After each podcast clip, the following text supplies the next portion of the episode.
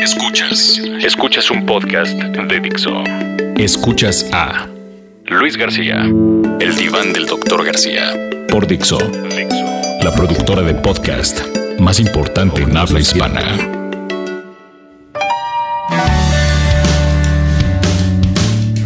Peladas y pelafustanes, eh, gusto saludarles otra vez. Aquí andamos, aquí andamos desparramando talento para platicar de la próxima Copa de Oro que arranca mm, este jueves eh, y el equipo mexicano tendrá, pues bueno, que dirimir su pase a la siguiente fase contra el equipo cubano, Guatemala y Trinidad y Tobago. Quiere decir, en el escenario nos juntamos, hay varios cuates de la cuadra y podríamos eh, inclusive hacer un pues un performance, eh, un desempeño mayúsculo al que podrán hacer Cuba, Guatemala y Trinidad. El equipo mexicano va a encontrar rivales sumamente endebles en esta Copa de Oro. Varias aristas a analizar en este torneo doloroso y lastimoso. Eh, esa debe ser, hablando de CONCACAF, y no solo por el tema este de la corrupción, en el cual ahora están varios eh, exdirigentes de FIFA inmersos. Eh, emergidos de CONCACAF, un lugar eh, sumamente turbio ¿no? para el manejo de, de los intereses, la lana, los puestos y demás cuestiones. Pero sigue siendo eh, deportivamente, no solo en la parte administrativa, de las peores zonas del mundo, sino es que es la zona más endeble y, la más generosa en cuanto a boletos que dan a la Copa del Mundo. Tres más un, más un repechaje. Es, una brutalidad la, cantidad de puestos que tiene CONCACAF. Y es el único, la única zona que su, su, copa o su torneo de selecciones lo realiza cada dos años. La Copa América se dio cuenta que hacerla cada dos años era desastroso porque eh, los futbolistas más importantes de Sudamérica acababan prescindiendo de uno de los dos torneos. La Copa Africana de Naciones, que es sumamente poderosa, que si bien es cierto se juega en una época incómoda, que es en febrero, eh, eso desajusta a muchos equipos europeos, pero bueno, se hace cada cuatro años. ¿Qué decir de la Eurocopa de Naciones? Eh, por supuesto, la Copa Asiática. Todos los torneos en, en las zonas más y menos importantes se realizan cada cuatro años, como una Copa del Mundo, como debería ser. Bueno, aquí en CONCACAF como somos brillantísimos y somos visionarios y somos unos adelantados, decidimos hacerla cada dos años. Entonces se vuelve, si por sí la copa es horrorosa, bueno, ¿qué te cuento? Que hay que jugarla cada dos años. Y entonces los brillantes de CONCACAF, al darse cuenta que le estaban calabaceando, en vez de quitar una copa, dijeron no, vamos a partir el boleto de las confederaciones, medio boleto la primera Copa de Oro en este proceso mundialista y el otro medio boleto en la segunda. Y si existen ganadores eh, disímiles, se juega un partido que en este caso sería en octubre. Estados Unidos ya tiene la mitad del boleto, sería en, Estados Unidos el partido contra el ganador de esta, de esta Copa de Oro. Si obviamente lo gana Estados Unidos, automáticamente va a la Confederaciones allá en, en Rusia 2017. Lo único valioso que tiene este torneo es eso, es el, el asunto de poder tener la posibilidad de jugar una Copa Confederaciones, ¿no? Con, selecciones, eh, las selecciones ganadoras de, América, de, de, Europa, de Asia y demás, que, que, de pronto hay un par de partidos que, que se tornan eh, interesantes. Ese es lo valioso, pero está clarísimo que el, que el formato, la eh, la planeación, el, presupuesto de una Copa de Oro es, es tristísima, ¿no?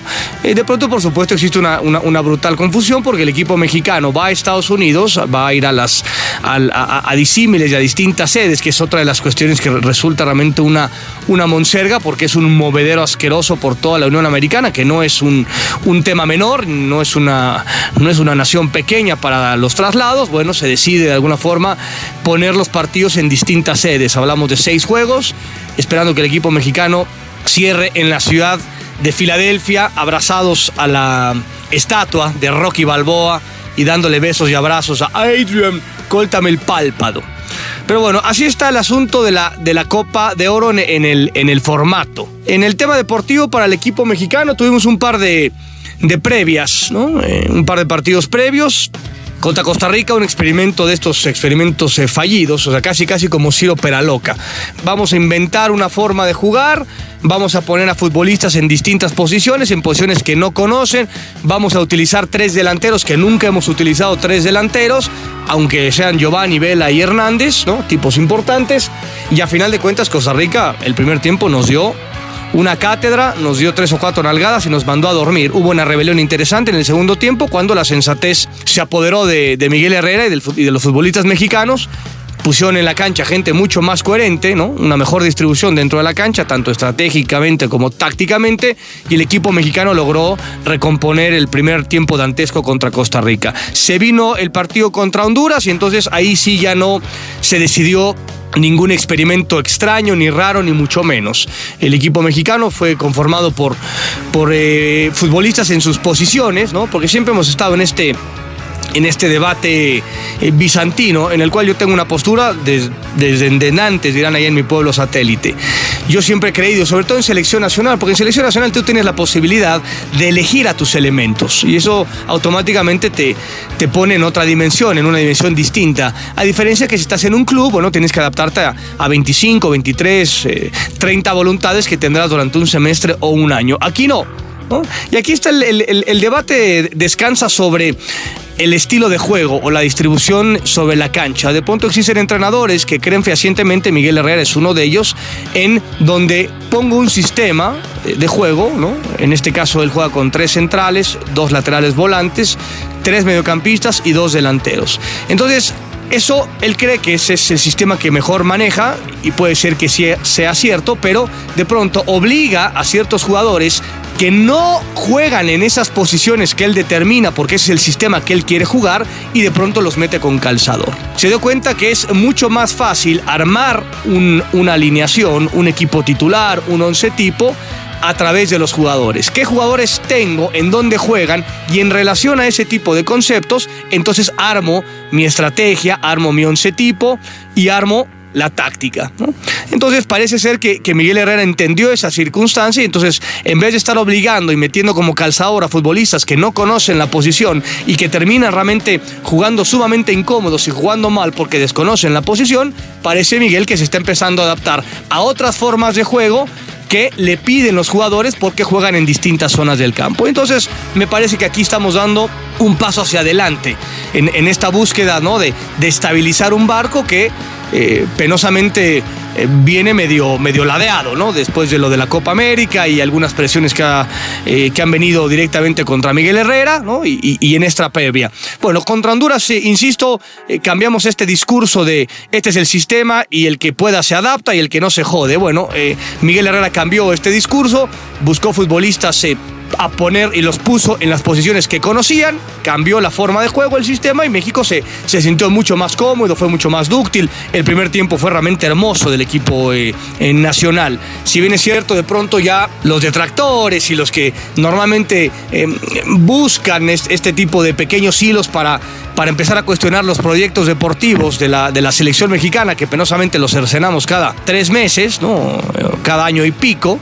Esperemos que este no suceda, que este logremos llegar a buen puerto, que por lo menos Miguel Herrera llegue a la, a la Copa del Mundo de Rusia. Eso, eso significará que, bueno, que, que en todas las aristas, en todos los entornos de la selección, afición, prensa, deportiva, administrativa, estamos, estamos caminando, ¿no? Porque se cumple por lo menos un proceso de, de cuatro años, cosa que normalmente en México no se da, ¿no? empezamos siempre de cero, nos gusta empezar de cero y la historia nos ha eh, reventado en la cara diciendo que ese no es el camino y bueno, seguimos neciando con esa circunstancia. Pero de pronto se le empiezan a buscar algunas piedras al proceso de Miguel Herrera. 30 partidos en la, en la selección eh, nacional. 10 ganados, ¿no? 30 eh, partidos en un año, es una brutalidad, es realmente brutal la cantidad de partidos que juega el, el equipo mexicano y 7 partidos de forma consecutiva sin poder ganar. Eh, yo siempre he creído que había que ir analizando partido a partido. Contra Costa Rica no se mereció empatar, pero contra Honduras no se mereció empatar. México merecía ganar. Pero bueno, a final de cuentas, hoy hay siete partidos de forma en fila que México no gana. Estoy cierto y estoy claro y puedo apostar este, hasta la hernia, que por cierto ya me la voy a cortar. El próximo martes eh, me corto los cables, eh, voy a la vasectomía. Fue realmente un, episodio fantástico. Hago un pequeño eh, paréntesis en, este, en esta circunstancia para contar. Bueno, fui al centro de salud, me senté con una señora muy agradable, me sacó ahí las fotos, me dijo, bueno, esto es lo que te van a hacer, te van a cortar los conductos, pim pum pam. El, doctor es una fiera, es sin bisturí, una serie de, de cuestiones sumamente interesantes. Me dio, por supuesto, los pormenores. Había que rasurarse la parte anterior del escroto, ¿no? Que bueno, pues este, voy a tener que sacar una podadora debido al tamaño de, glándulas que yo eh, manejo y bueno, el próximo martes me, corto los, los cables, cosa que me tiene un poquito, un poquito inquieto, sin lugar a dudas, es una zona delicada, Está clarísimo que ahí no descansa la hombría, pero pues las polainas son las polainas, esa es una, esa es una realidad. Pero bueno, no sé por qué carajo me desvié de esta, de esta circunstancia, de este tema. Regreso al tema deportivo de la Copa América y del equipo eh, nacional. Escuchas, escuchas a El Diván del Doctor García. Fixo. Regresando ¿no? a los temas deportivos, dejando los asuntos clínicos y médicos, eh, vamos a revisar eh, el tema mexicano hay dos bajas importantes, ya, por todos conocida, el, asunto de Moreno, ¿no? Eh, Moreno eh, es eh, un tipo muy importante en la selección mexicana, un hombre que ha, generado una carrera extraordinaria, tanto en Europa como en la selección, en selecciones juveniles, campeón del mundo en 2005, y después, por supuesto, en, en, varias selecciones y en la mayor, en donde, bueno, ya es titular indiscutible, aparte tiene la ventaja de ser pata zurda, ¿no? Hay, hay pocos centrales en México eh, zurdos, con esa categoría y altura en, todos los sentidos. Y bueno, la baja de, Moreno debe pesar. El, ganón en estas circunstancias Diego Reyes, que Miguel Herrera confía muerte en este futbolista.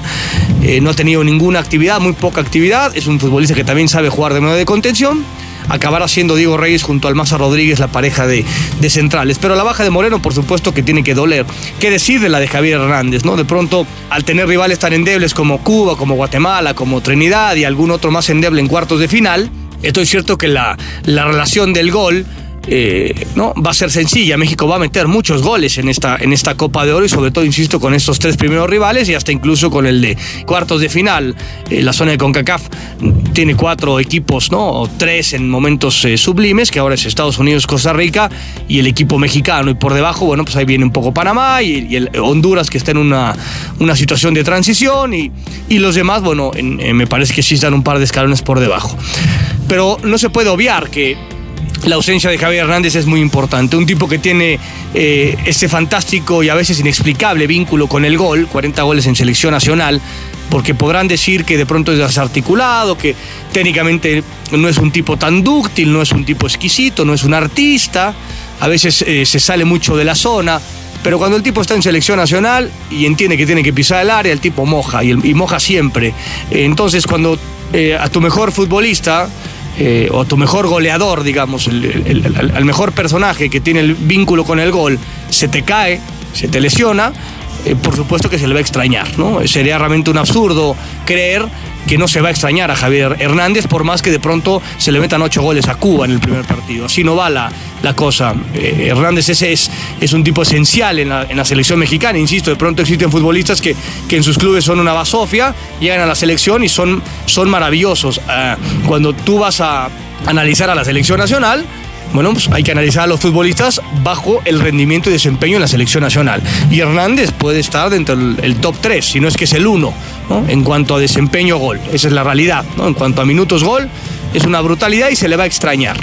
Pero bueno, y, más allá del tema también emocional, porque dentro de lo que uno percibe a cierta distancia, el, hecho de ver a cómo conviven y cómo se llevan, tanto Moreno como Hernández, se ve que son dos tipos queridos en el seno del equipo mexicano y sobre todo que, que tienen injerencia, no solo deportiva, sino que tienen injerencia en otros menesteres, en otros asuntos que son igual de importantes de lo que sucede dentro de la cancha. La grandísima noticia para la, selección azteca, la selección mexicana, es que Carlitos Vela esté en ella. Ya le declaré mi amor ante el, equipo hondureño a Carlitos Vela. Eh, es más, vamos, estamos pensando tener bodorrio ahí en la Playa de la Concha, ahí en San Sebastián, en el atardecer, fantástico ahí en, en San Sebastián, ¿no? Y Arzac que sea nuestro, nuestro chef, por supuesto. El, verlo jugar ante, ante Honduras a mí en lo particular, primero me, me, enamora y me, y me, ilusiona y, me encanta ver un futbolista que juegue a esos niveles. Y, segunda, me parece que genera esperanza al equipo mexicano. hacía muchísimo tiempo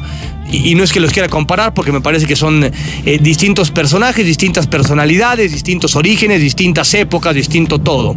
Hace mucho México no tenía un delantero que jugara tan bien a la pelota como Cuauhtémoc Blanco. Bueno, Vela me parece que lleva al ataque nacional a otra dimensión. Es un futbolista que si uno lo analiza, el tipo me parece que no acaba ni sudado los partidos.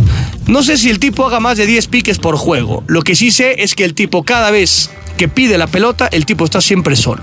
Y en esta época, en donde se le da una grandísima prioridad a marcar, a morder, a escupir, a empujar, que el tipo siempre encuentre la pelota en, condiciones eh, benéficas, de frente, no es un tema sencillo. Es, un hombre sumamente inteligente y sumamente brillante para jugar. El tipo permanentemente piensa y piensa y piensa. Da la impresión de que el tipo está jugando en el asturiano en un equipo sub 50. Porque inclusive hasta su ritmo es como cansino. Es un futbolista añejo, digamos. Pero es añejo en el hecho de que es tan brillante que el tipo no necesita más. Toca de una cuando tiene que tocar, la controla cuando tiene que controlarla, la deja pasar cuando tiene que hacerlo, remata gol con una facilidad brutal, un tipo técnicamente puro, exquisito, que inclusive no necesita usar mucho la pierna derecha porque con la pierna zurda resuelve cualquier problemática que se le presente. Sencillamente es, es un genio, es un mago. Si bien es cierto, eh, debido al parón que, tuvo la, la Liga Española, que terminó como cualquier campeonato, y sobre todo la temporada de lesiones que tuvo Carlos Vela, hoy está para 60 minutos, 55, ¿no? No está para más, o sea, penosamente Carlos Vela no está para jugar los 90 minutos, tanto así que en, las dos previas lo ha sacado en el minuto 45 y luego lo sacaron en el minuto 55, 60. Es un futbolista, insisto, que en esa parte está, está cojo, en el tema de, del respaldo físico. Pero lo que hace con la pelota, lo que hace con la cabeza, es sencillamente es un artista. Por lo cual el equipo mexicano puede estar tranquilo, porque muchas de las históricas eh, miserias que ha tenido el equipo mexicano es que no sabemos atacar. Que de pronto, por el sistema que implementa el entrenador o por las limitantes de ciertos jugadores en la última zona, México no encuentra la luz. Bueno, el que trae la luz al equipo mexicano se llama Carlos y se apellida Vela. Cualquier problemática que el equipo mexicano se meta en esta Copa de Oro, sobre todo ante rivales que se van a encerrar, que te van a patear, que te van a molestar, Ahí está Carlos Vela. Carlos Vela se va a encargar de decirles la salida del túnel es por la derecha, es por la izquierda, es para abajo y es para arriba. Sencillamente es, un futbolista distinto, ¿no? Juega en otra dimensión, está un par de escalones por encima de cualquier futbolista mexicano. Y el otro que se le podía acercar es Héctor Herrera. Héctor Herrera no se le puede acercar por dos asuntos. Uno, porque juega 30 metros más atrás y siempre será mucho más complicado jugar en los últimos 15 o 20 metros a jugar en el medio campo o en la zona de defensa. Y la otra, el otro aspecto por el cual eh, Héctor Herrera difícilmente podría alcanzar el, nivel de Carlos Vela es porque penosamente está muy sobrado Héctor Herrera. Se ha dado cuenta que, tiene un nivel también eh, maravilloso, que en el Porto le ha ido bien, que figura en, en, Europa, en, su, en el equipo portugués, que jugó Champions League y que lo hizo de forma adecuada, que metió goles, que hizo muchas cosas muy agradables y de pronto el tipo, eh, hay pasajes del partido que dice, ah, no pasa nada, ¿no? Si la pierdo una vez no pasa nada, si la pierdo dos veces no, no pasa nada. Entonces de pronto se agranda tanto, se sobra tanto que su nivel es como un electrocardiograma, tiene altas y tiene bajas muy pronunciadas, ¿no? Ojalá eh, alguien hable con él porque no es un tema de, mm, esta desidia, no, no, es un tema de falta de calidad, sencillamente es un, es, un tema de falta de intensidad o falta de sensatez. Y, me parece que con una buena plática, hasta un buen regaño, Héctor Herrera podrá olvidarse de esos fantasmas, de esos flequitos y dedicarse a jugar los partidos al, al máximo nivel, al máximo de sus potestades y eso automáticamente haría que se acercara a Carlos Vela, será realmente un gran socio. En la pasada Copa del Mundo el mejor socio de Oribe Peralta fue Héctor Herrera, por lo cual uno esperaría que Héctor Herrera encontrara junto a Carlos Vela también una gratísima, gratísima sociedad. El equipo mexicano tiene calidad, sin lugar a dudas, ¿no? Después de haber visto eh, los espeluznantes eh, desempeños en la Copa América, uno tiene que decir que el equipo nacional, eh, uno revisa ¿no? la selección, la convocatoria y, insisto, uno debe, tener tranquilidad, debe tener paz. Es un equipo que tiene calidad, ¿no? que, tiene, que tiene soluciones, que tiene tipos que ya que ya, ya tienen un, andar importante tanto en Europa como en selección nacional, que eso es muy importante. Tal vez es más importante el bagaje con la selección nacional, ¿no? porque de pronto las exigencias son, son distintas. México está obligado, está en urgencia a ganar la Copa, a la, Copa de Oro. Siempre está, siempre está obligado, pero ahora mucho más. ¿no? Después de haber tenido este, este terrible eh, desempeño en Copa América, este mal pasaje, automáticamente el asunto de, de hago la tarea y saco 10 o nos podemos meter en Honduras y podemos perder el curso, ¿no? Entonces, ojalá el equipo mexicano encuentre soluciones, encuentre respuestas, eh, aplique su calidad en favor del colectivo y está clarísimo que sería fantástico ver una final contra Estados Unidos, un Estados Unidos que le, fue a ganar a Holanda, en Holanda, le fue a ganar a Alemania, en Alemania, que es un equipo que nos tiene de hijos y que nos está esperando en la final. Ojalá sea la final eh, deseada México-Estados Unidos y podamos ver eh, que el equipo nacional es capaz de torcer, de apretar, de, someter a un rival que es sumamente incómodo como el estadounidense. Mis queridos peladas y me despido, les mando besos, abrazos y muchos arrimones, que les vaya bien, cuídense, los amo y las amo, carajo.